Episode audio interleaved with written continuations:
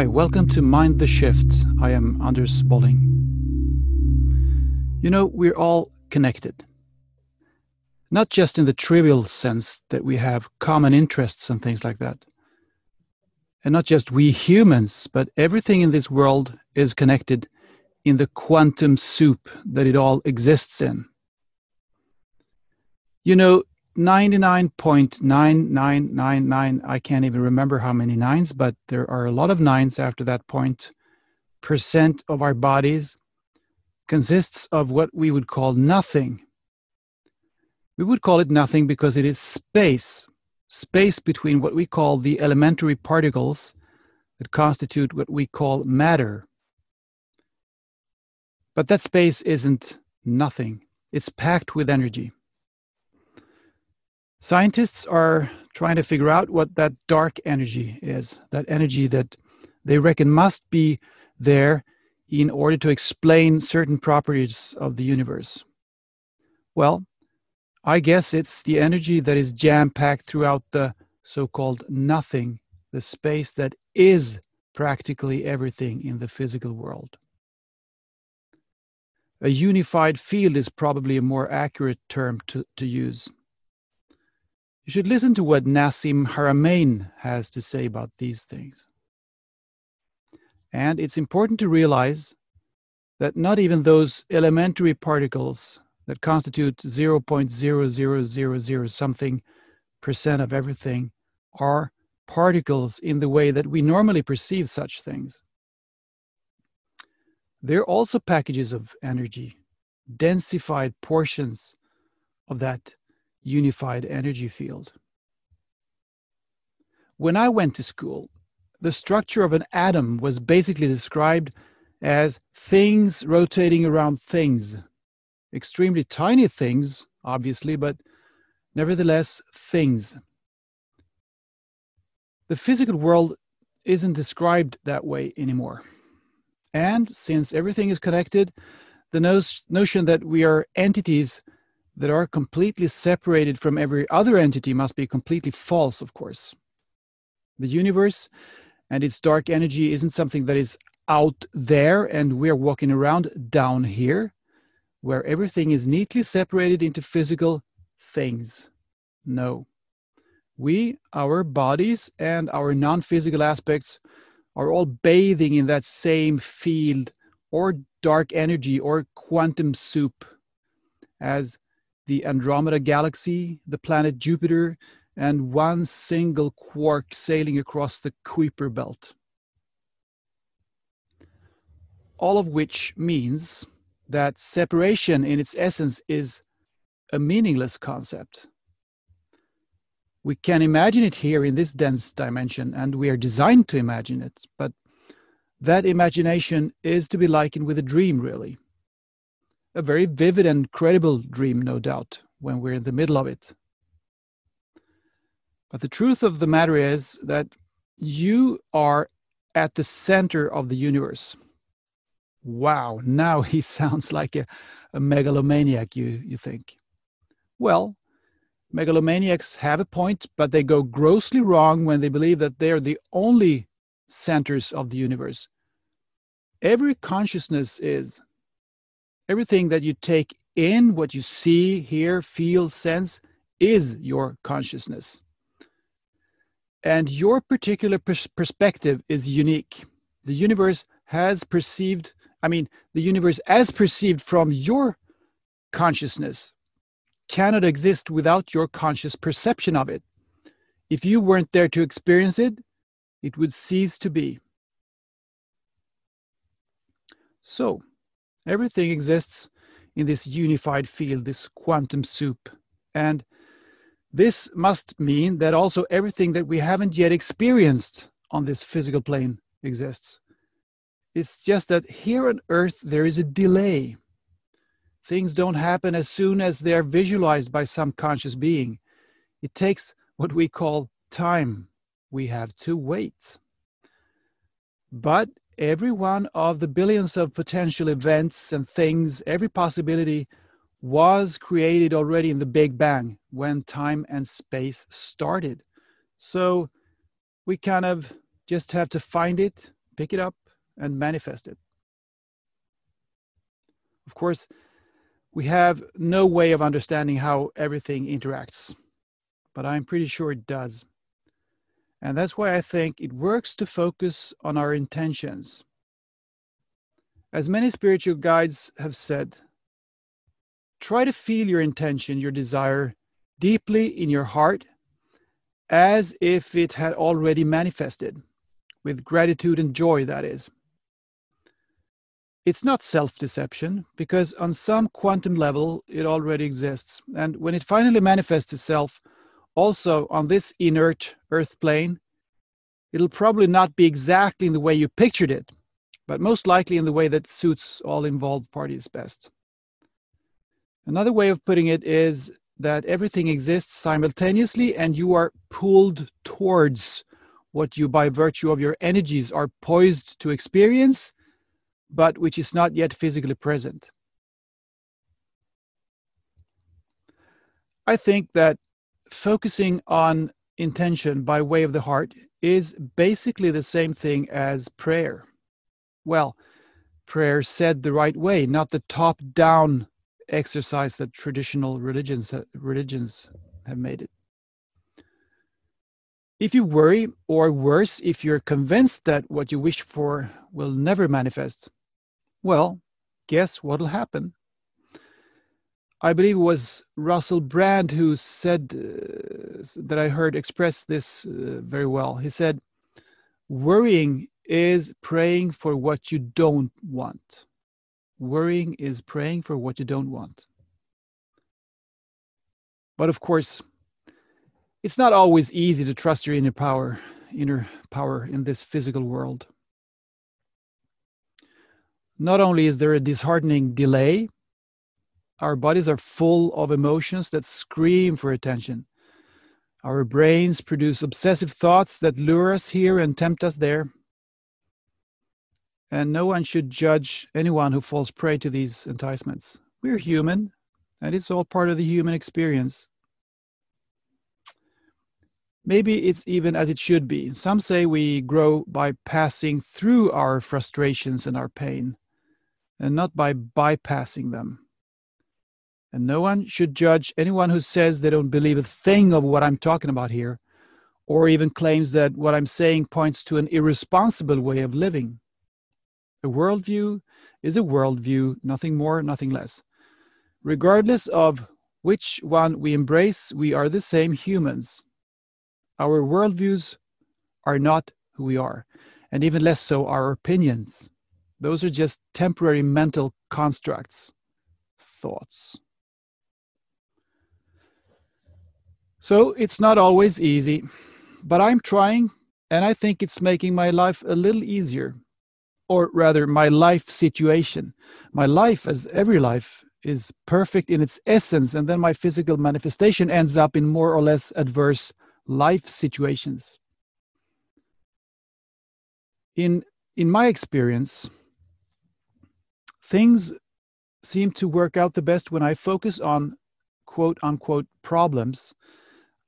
Put that word in quotes because what we consider a problem often encapsulates a possibility or an opening. Well, I focus on them for a short while in meditation or whenever during the day, and then let go. I mean, truly let go, which is the most tricky part. And that is a paradox. Since, on one level, it ought to be the easiest, most basic thing to do to let to, to let go. I mean, Thinking intensely and obsessively should, of course, be what is hard and cumbersome. But we're so conditioned to doing that, and especially to believing that this is the responsible and sensible thing to do. So we think that if we stop thinking, we might lose track of that thing that we we have set our minds to, and we might even regress back into some kind of childlike, oblivious lifestyle. Well, exactly. That childlike mindset is probably what is most needed to most easily reach those personal goals. And it's important that they are your own true inner goals. Follow your passion. Don't follow goals that others have set up for you, be it directly or in the shape of structures like careers. Following what you're passionate about is the most important path, but that is an overriding goal. On that path, you will have to make all kinds of smaller choices, which you sometimes might consider obstacles or problems. They're all, in fact, daubs of color in the magnificent artwork of, of the life that you're painting, but in the moment we see them as separate and often as distractions. Anyway, when you do succeed in completely letting go, it is, as I mentioned, an enormously liberating feeling. It's almost as if you weigh less. You suddenly see that the sun is shining and there's a squirrel in the pine tree, and you feel like taking a walk down to the waterfront. And you do, and you meet somebody you like. You have a chat and you realize you live not so far from each other and you decide to have a coffee at your friend's house and you end up having an ex- exciting conversation which leads to a couple of new ideas about your business. You walk back home with a glow in your heart and when you get back and open your laptop your eye catches the heading of an email that solves a problem you've been wrestling with for some time.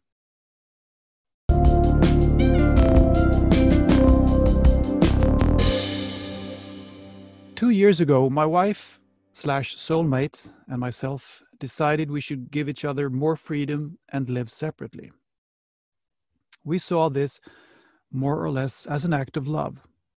We're still best friends, and it's hard to imagine us not being that. After we decided to do this, there was a period of several months, maybe a year, when I did this affirmation. I said it out loud almost daily during long walks. Sometimes people I passed looked weirdly at me, And the core message of this affirmation was that I was, quote, working with video and audio productions explaining life and the world. And that I and my associates were spanning the border between science and what we normally call spirituality because there is no true contradiction between those two worldviews. It's a false dichotomy. And then I said something about the growing number of listeners that I would eventually do most of my productions in English, and that working with these things had made me meet many of the most amazing people in my life. Not long ago, I took up the affirmation again a couple of times, but it felt a bit lame. What I was saying out loud was basically a description of my life situation right now. When my wife and I finally separated, to the best of our ability, we, we let the process unfold the way it wanted to and tried not to force anything. We totally trusted our real estate agents. agents. We got far more money for the house we sold than we had anticipated. We both managed to buy a two bedroom apartment that we loved, both in the same area. Around that time, my old father fell terminally sick. I had to handle the move out of the house and the move into the apartment at the same time as I had to visit my father 450 kilometers away a lot more often. I then had to administer the selling of his apartment. And about a month after that deal was done, my father passed away. That meant that I had to handle everything around that, including the funeral. The pandemic struck about a week after he died. The funeral was barely allowed to take place as planned. It all worked out miraculously smoothly because no two events clashed. So I was always able to finish one task before the next one needed attention. I never felt burnt out. I believe my sincere attempt to be aligned with the universe, my higher self, the quantum soup, or whatever you want to call it, helped me get through that practically and emotionally very, very hectic period. Oh, say many in this reason loving society, this all sounds very mysterious, almost magical. I mean, you may believe whatever is helping you here, but it can't possibly be a real thing. This is still a respected stance. I heard an interview on the London Real podcast with the evolutionary psychologist Steven Pinker. I think it was last year. He talked at length about his findings that humankind has steered away from violent behavior on practically every level for thousands of years. And when he got the question whether this was likely to continue, he said, Mm, I don't think there is a direction to history because that's kind of mystical. I'm not, I'm not a mystic. That's kind of astonishing. Pinker is adamant that humankind has relentlessly moved away from violence by successively changing attitudes and introducing rules and laws that ban violence. But when asked about the reasons, it seems he thinks it could just as well have gone the other way. Well, then my question is why hasn't it gone the other way for thousands of years? How likely is that? By the way, Pinker is one of my role models, but that doesn't uh, obviously mean that we have to be on the same page in, in, in every book. Here's my take on this life is mystical and magical. What isn't mystical about you even being here and being conscious about you being here. Why were you born in the first place? And why will you suddenly be unborn and not be here on this planet anymore? And where were you before you were born? Why do you get emotional when you hear beautiful music that you've never heard before? What is music anyway? Yeah, it's sound waves, but what is it that makes you react? Why does the universe exist at all? What was before the Big Bang. Now, you tell me that that is fully Newton science, rational, and has nothing to do with magic. Seriously, I don't think we need to call life mystical or magical, but what people call magical is sometimes closer to what I think life really is. One day, it'll all be included in what we call science. When you have this mindset, much of the mundane goings on in the world seems weird, almost incomprehensible, actually. The contrast is sometimes stark.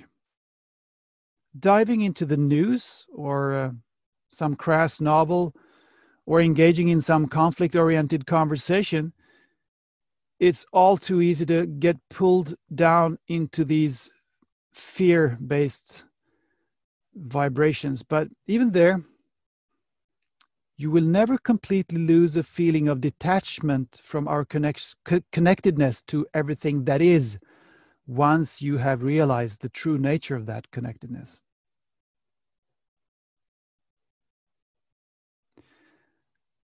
I want to wrap this up by talking about death. Perhaps death is a little bit off topic, but if everything is connected, so why not?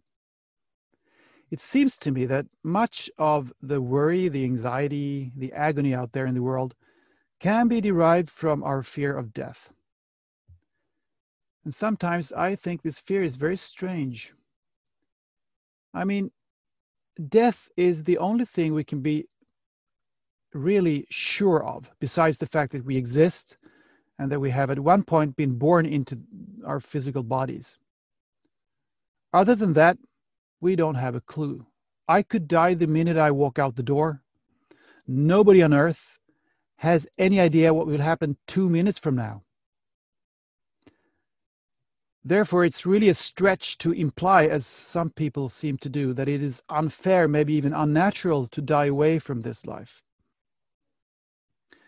Many other phenomena are more unnatural, unnatural, like agonizing about dying. or agonizing at all, suffering. Pain is real enough, but suffering is something different, and in my book, rather unnatural. Pain passes and can be learned from, but suffering comes from dwelling on some pain that is no longer present. Suffering is what we should stay away from, and herein lies yet another paradox because I don't think it's death per se that is terrifying. You may either believe that nothing comes after or that you return to the same dimension you once left when you were born. But no matter, death itself is not what scares the hell out of us, I think. It is the suffering that emerges when we linger on the fear of death.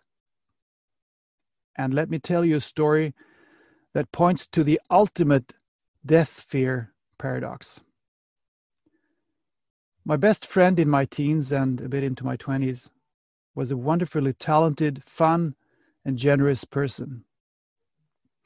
But his mind was more sensitive and more tor- tormented than most of us understood. He had a fear of death that was so large that it eventually became unbearable. He ended his own life. My dear aunt died last week, the same day that I published a podcast episode with Dr. Eben Alexander, who tells about the journey he made to a heavenly realm during a week of coma when his brain was all but destroyed. This coincidence, or synchronicity, made me reflect. My aunt was the last of her generation in my family that I have had any contact with. My mother passed away seven years ago. I'm sad that, that my aunt is no longer among us. She was wonderfully caring and good hearted and was loved by many. But I'm not sad for, for her sake.